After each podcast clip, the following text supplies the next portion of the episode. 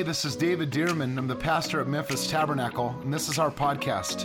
I wanted to thank you for joining us today. I hope that this message inspires you and builds your faith. I hope that it gives you fresh insight and strength to see God move in your life. Enjoy the message. Hey, would you open your word today? And uh, I want to talk this morning and just encourage. I, I was conflicted this week. I was going back and forth. I had a topic, and then I just I felt like, ah, oh, that's not that's not what I'm supposed to talk about. And so I was wrestling with this, and I believe today that the Lord just wants to encourage some people and uh, to step into what God has for you today. So this morning in this service, I'm going to be speaking about the me in team. The me in team, okay? So the me, M E, like me, you know, yourself, in team. Because in order to have a team, you got to have multiple people. right? You got to have multiple people. You look across all all types of sports, even let's say a runner or someone that plays golf. You go, "Well, they don't have a teammate." Well, they do. They've got a coach. They've got other people that are helping them. They're still a team together. And so uh, we're going to look mostly in the book of Ephesians. If you would go ahead and turn to Ephesians chapter 2 this morning. And uh, we're going to sit on this for a bit and one other scripture, main scripture in Ephesians chapter 4, so you won't have to move too far in terms of uh, turning the pages. But today, Lord, we open our hearts, not just our ears, our physical ears on our body, but we open our spiritual ears today to receive a word from you. Lord, you have something in store for us, and we thank you, Lord. So I thank you for helping me to communicate what you want to say today and help people receive it in the name of Jesus. Amen. Ephesians chapter 2, verse 10. Ephesians 2, verse 10, it says this For we are God's handiwork. Just say that handiwork you know what handiwork is? It's in other translations it says masterpiece. Think of like a, an artist drawing a, a big old picture and they get done and they step back and they just look and they go, "Wow, that's beautiful." You think through all the years of art and these amazing uh, painters and sculptors, and they do these different things, and they step back and they're done, and people recognize it and they say, Wow, that's a masterpiece. It's beautiful. But guess what? God calls you his masterpiece. He calls you his handiwork. It's like he took his hands, he took what he had, and he created you just how he wanted you to be. You were created in Christ Jesus to do good works, which God prepared in advance for you to do. So, here in the word, Paul is telling the Ephesian church, but really he's speaking to us today. The word is coming to us today that we are God's handiwork, but we were created in Christ Jesus. It wasn't like just God did something and we're out there and we're doing our own thing, but he created us in Christ Jesus to do good works. Say good works. And it's not like our good works save us, because just before this, Paul said it, it wasn't our good works that saved us, it was only God's grace that did it. But he says we were created in Christ Jesus to do good works which God prepared in advance for us to do. So I've just got a few points that I want to share with you today. Number one, God created me and I have meaning. I'm special, unique, one of a kind. Okay? That's for you. So as I'm reading this, I'm not just up here talking about, hey, I'm special. No, I need you to catch today and remind yourself that you are God's work. You're special, you're unique, and you are one of a kind. God created you and you have meaning. He just didn't slap you together. You don't have a body and you're going, well, I just, I don't know. I just don't have anything to live for. I, I just, I'm not special. I, I don't have, no, God created you special and you have meaning. You know, I, I, mentioned in art or like in furniture, sometimes you see, you go to a store, let's say like IKEA, you go there, and uh, what do they have? They have a lot of furniture that you can get at a really reasonable price, but what is it? It's all the same. they have a manufacturing place, they build this table or this bookshelf. What you could buy thousands and thousands of that same bookshelf, and it looks the same. But at the same time, there's other pieces that are created either in art or furniture, and they call them a one of a kind. They're unique. That means that even if they have similarities, they're still different. I, I don't know if you've ever found that. Sometimes, I'll admit this, I like to go antique shopping. I do. Because sometimes I think for me, I see something, I go, okay, what could that be? I enjoy that. But many times when you're doing something like that, or estate sales, or anything like that, you find unique things that are one of a kind. They may have similarities with something else, but there is a distinction. All the delicate inner parts of my body and knit me together in my mother's womb. This is the psalmist is declaring this about God. Thank you for making me so wonderfully complex. Your workmanship is marvelous. How well I know it. You know you, right? You know you. You know your inside and your outside. You know your strengths, you know your weaknesses. But here, the psalmist is reminding us that we are his workmanship. You watched me as I was being formed in utter seclusion. I was woven together in the dark of the womb. You saw me before I was born. Every day of my life was, re- was recorded in your book. Every moment was laid out before a single day had passed. And it says this in verse 17 How precious are your thoughts about me, O God. They cannot be numbered. Somebody today, you need to remind yourself that God has precious thoughts towards you because He created you and you are special to Him. And I'm bringing it up, and maybe that's something you already know, but I think there's people that need to be reminded wherever you're at in life, you're young, you're old, you've, you've done some things, you haven't done some things. God loves you and he created you for purpose and on purpose. You are special, you're unique. So I just want to ask you today do you understand, do you know that you're God's masterpiece? Do you know that he created you and you can do only what you can do? No one else can do what you can do. You know, they say that there's, you know, obviously there's some things in life that most other people can do, but there are pieces that only you can do. There's a, a, a talent that you have that God has put inside of you, and your combination of what God has created and put in you, no one else can match. No one else can match it. He made you unique. So, number two today, God gave me gifts and I have a purpose. I've got tools and an assignment. So right it said in Ephesians 2:10 for we are God's handiwork. It says that we were created in Christ Jesus to do good works which God prepared in advance for us to do. So, number two, God gave me gifts and I have a purpose. Would you just say that with me today? God gave me gifts and I have a purpose, okay? You have some things inside of you. You may not know all of them, they may not be developed yet, but God put something inside of you. You've got tools and you have an assignment. There's something on your life that God has for you because He prepared it ahead of time that you should walk in it.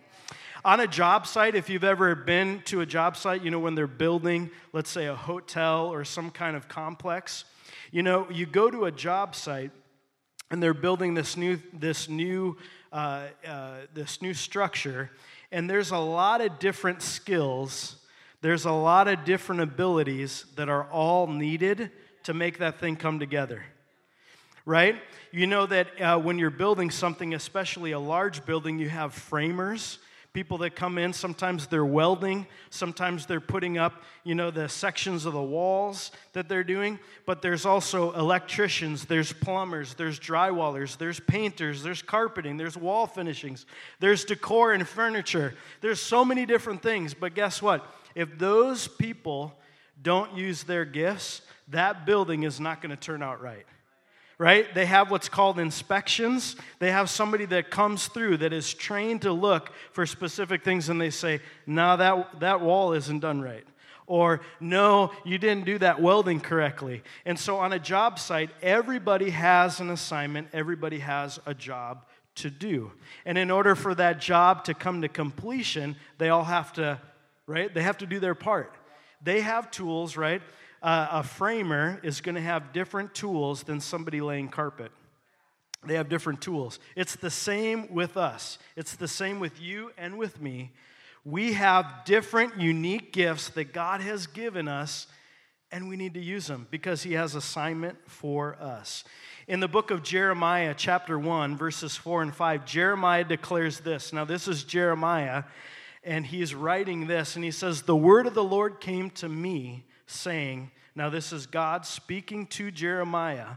Before I formed you in the womb, I knew you. Before you were born, I set you apart. I appointed you as a prophet to the nations. It goes on, and there's a little bit of time that records where Jeremiah is saying, Lord, but I, am I'm, I'm young, I don't know what to do. And the Lord begins to train Jeremiah. He'll say, uh, Here's this picture, and he says, What does it mean? And Jeremiah goes, Well, I think it's this. You can read it all in here. But here, Jeremiah, he's starting to catch and understand that he's got tools and he's got an assignment. And that assignment was to be God's prophet that was to be one that came on behalf of God and spoke words in a time where there was not much happening from the Lord because of a lot of sin and disobedience. So, in this, Jeremiah knew that he was a prophet. And my question for you today is what's your assignment? What has God put you on this earth for? You know, a lot of times we'll get back in, into it coming up here, but we have something that we call our growth track. And one of those days, we actually spend time going through and talking about your leadership and finding out who God has made you to be. If you don't know that, we'd love to help you find that out. But many times it just comes through the things that you like and enjoy. I like to work with my hands, I like to build things. And uh, so I know that the Lord will use that in ministry to help build other people, to help see things come to pass. And so I know for me that's something that I have, but a question for you what were you set apart for? What has God created for you? You know, in the book of Luke, Jesus was talking and he shared a story about, uh, many of us may know it, but it's the parable of the talents, okay? And it says in uh, Luke chapter 19, Verse 12, therefore he said, A certain nobleman went into a far country, ten of his servants, he said, Come here, kingdom, delivered to them ten. So he called ten of his servants, he said, Come here, and he delivered to them ten minas and said to them, Do business till I come. Now, if you go on read, many of us are know where uh, the, the king comes back and he calls his servants in and he says, I want to find out what you did with what I gave you. And so he goes to the first one and he says, Well, I gave you one. And he goes, Master, your one mina has earned you ten. And what does he say? Well done, good and faithful servant, because he commends him for taking what he was given and using it and bringing a reward back. And, and it goes through, and we, we know that in that story, you can read it later, there was three particular servants called out. One that uh, turned 10 minas out of one. There was one that turned five minas out of one. And then there was one that he brought his mina back and just a currency. And he said, Well, here you go. I knew you were a hard man. I knew that you did this and that and he goes, What does he call him? If you know it, he says, You're a wicked servant. You're wicked. Because he just said, Well, I'll take what I have, I'm going to hide it away, I'm not going to do anything with it. But I believe God is calling us to take what we have, our tools, our assignment, and to get, get into it, get started. Because there's somebody that needs your smile today. There's somebody that needs your hug. There's somebody that needs your encouragement. There's, there's somebody that just needs you to listen today. But I can't do that all on my own, right? There's so many people we can't do it on our own. So we each have to jump in and find out what God has called us to do. I also mentioned in the book of Ephesians, chapter 4, if you turn over that way, if you're still there in Ephesians, uh, in verse 7, it says this But to each one of us, grace was given uh, and, and, to us, the measure of Christ's gift was given to us. Uh, going on in verse 11, it says this And he himself, this is talking about Jesus, gave some to be apostles, some prophets, some evangelists, and some pastors and teachers for the equipping of the saints. Ministry is work. It's not just like you slap it in there and you go, boo, it's done. Awesome. No, it takes a lot of work. He goes on to say, till we all share the stature, of the fullness of Christ, that we should no longer be children tossed to and fro and carried about by every word of doctrine, by the trickery of men, in the cunning craftiness of deceitful plotting, but speaking the truth in love, may grow up. This is what the point is that we would grow up into all things into Him who is the head, that's Christ Jesus. And it goes on to say, Christ, from whom the whole body, we're the body, joined and knit together by what every joint supplies, according to the effective working by which every part does its share. Would you say that with me? Every part does its share.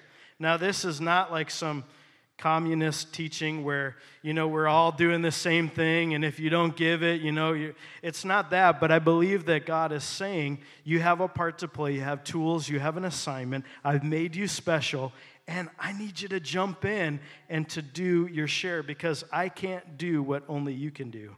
But when we do our share, it says it causes growth of the body. That's us. We're the body of Christ, we're his people. And when we do our part, when we do our share, it says we grow. We have growth in the body. And it also is edified in love. Number three, and, and we'll finish up here quickly in just a moment. Number three, God designed me and my gifts to fit into his body. God designed me and my gifts to fit into his body. I've got a place to fit and to thrive. I've got a place to fit and to thrive. And I, and I, I just believe that and, and sense that the Lord is calling us as his body, as believers, that you have a special place in His family, in His body, in His team. You have a special place. 1 Peter chapter 2 verse 9 and 10 it says but you are a chosen people a royal priesthood a holy nation God's special possession that you may declare the praises of him who called you out of darkness into his wonderful life. It says this once you were not a people but now you are the people of God. You know, when we step in, when we realize, when we grab a hold of who God has created us to be, what He has for us, we step into understanding and knowing that we are His people. So, question for you today Where do you fit in the body? Where do you fit on God's team? You know, if you look at a sports team, there's so many different players, so many different things. Football, 53 man roster. But is that everybody? No. There's a whole slew of coaches on the sideline, there's coaches up in the stand. What else do you have? You have trainers, you have doctors, you have you even have guys that are on what they call the practice squad. They still get paid money. They're part of the team because they're prepping and they're part of it. They may have a different role, but they all have a part to play. And so, all of us, we have a place to fit into God's body. But the, the challenge I think sometimes that we run into is you go, well, what am I supposed to do? Well, I don't know. I, I, I, don't, I don't know how to play an instrument. Well, guess what? There's a lot of different places that you can fit in, right? Can you smile good? Done, you're on the greeters team. Can you point well? We need you in parking. Can you, can you love people? We just need you to be a part of the team to love those people that are going to come here. And you can't look at who's here now you got to catch on the inside that God is bringing a lot of people that aren't here yet. People that don't usually feel loved, people that don't usually feel taken care of, and we have a part to play in that. Psalm 92, verses 13 and 14. I bring this up because it says, Those who are planted in the house of the Lord shall flourish in the courts of our God. They shall still bear fruit in old age. They shall be fresh and flourishing. Now, you may have a job out in the business world. I'm not telling you to quit your job. Don't do that. I mean, you got to keep, you know, provide for your family, do all those kind of things. But I believe that regardless if you work out in the business world, eh, whatever it is, you have your own business, you work for somebody, uh, or if you're doing a, a, a vocational job within the church, whatever it is, we all have a part to play in God's body, in His church. And guess what? If you don't know where to start, just start getting planted. Well, what am I supposed to do? Just greet somebody today. Well, I haven't gone through anything. I, I don't know what to do. That's okay. Can you say hi to them? Yeah, I could do that. Okay, say hi to them. And there's so many different things, but there is simplicity in jumping in and serving and being a part of what God has for us. Finally, number four today God has a place of leadership and influence for me. God has a place of leadership and influence for me. Now, that doesn't mean that you have to lead a bunch of people, you have to do this, you have to do. Don't get that out of your mind. Uh, John Maxwell, who is uh, likely one of the greatest uh, leadership uh, individuals that we have. He teaches, he's written so many, many different books. God has given him a special gift, but he boils leadership down to one thing, and that's influence. Influence. You have influence over somebody, whether it's here at church, whether it's at your job, whether it's in your own family. Oh, that hurts a little bit, right? Even for me. I have influence in my own family. I need to do it well. But God has a place of leadership and influence for me, for you. And I love this. I've got shepherding potential. Just say that. I've got shepherding potential. Now, why would I even say that? Well, in the Bible, they had, uh, they used what they had, right? They, they used, and so Jesus talked about how his leaders he called shepherds, overseers, people that care for what he called the flock of God, his people. And so, for us, whether you see yourself or, or not doing this, you have leadership potential. You have the ability to lead somebody else. You start with yourself, right? Lead myself, but to influence and to love other people. In, uh, in Ephesians, again in chapter 4, verse 12, it says, The equipping of the saints for the work of the ministry, for the edifying of the body of Christ. Now, just before that, Paul lays out there's a few people that he's put in the church apostles, uh, doc, uh, apostles, excuse me, apostles, uh, a lot of different leaders that he's put in place. So don't think about them because their job is really to equip you. They don't do all the ministry. I don't know about you, but I, I grew up in church, and I grew up in, uh, when I was younger. Uh, I saw a lot of work being done by my parents. They were pastors and I saw uh, other people that were the church, and many times people looked at them and they said, Well, they're the pastors, they do the work. Well, I think that's a wrong, a wrong track of thinking that somehow got interwoven into ministry or into church. We all have a part to play. we all have meaning. We all have importance in what God has for us. Acts 20, 28. This is Paul again, but he is speaking to leaders in, uh, in Ephesus, and he says, Keep watch over yourselves and all the flock of which the Holy Spirit has made you overseers. Be shepherds of the church of God, which he bought with his own blood. You know, when we look at this, I just want to remind you today that, you know, what, what are the four points? God created me and I have meaning. God created me, I have meaning. God gave me gifts and I have a purpose. You're, you're not a mistake. Don't let anybody else tell you that. You have meaning, you have purpose. God designed me, God designed you. He's given us gifts and to fit into His body, to be on His team. And God has given you a place of leadership and authority. We have to learn sometimes, we have to grow sometimes, but the Lord wants to work in you and through you because only you can do what God has for you to do. I can't do it for you. I might try, but I'm going to probably I'm going to fall. I'm going to come up short. And so today, uh, I hope you hear the heart that the Father just wants to speak to you wherever you're at today. If you're already doing something, great, but keep going. The Lord has even more for you. It doesn't stop here. It's not like, well, I just reached here and that's it. No, He's got more for you today. So whether you're here in person online, make sure you remind yourself that you have purpose that you're unique, that you have a place to fit into God's team, right? The me in team. There's a team, but there's also individuals, and we have to step into what God has for us and what He has destined us to be. Amen. Would you just bow your hearts, uh, your heads today? Amen. That. Mark, that was such a good word today, Lord. We come before you. We respond to that word. We open our hearts to you and say, whatever part you have for me to play, that's the part I want to play. Would you pray that simple prayer to the Lord? Wherever you have for me, that's where I want to be. I desire to be in the place God has for me. I want to be where I fit. Don't I don't want to force fit, nor do I want to allow my place to be vacant, my seat to be vacant. There is a place at the table, Lord, for every person. And I pray, God, that you'd get us into that fit in Jesus' name. If you can get salmon upstream, if you can get birds back to South America every year, and they don't even have the Holy Spirit, we thank you that you can get us in our God ordained place. In the name of Jesus. Well, I hope you enjoyed the podcast today. And if you did, I'd like to ask you to subscribe to our show. That way, the most recent episode will always be in your feed, ready when you are. God bless you, and I'll see you next time on the Memphis Tabernacle Podcast.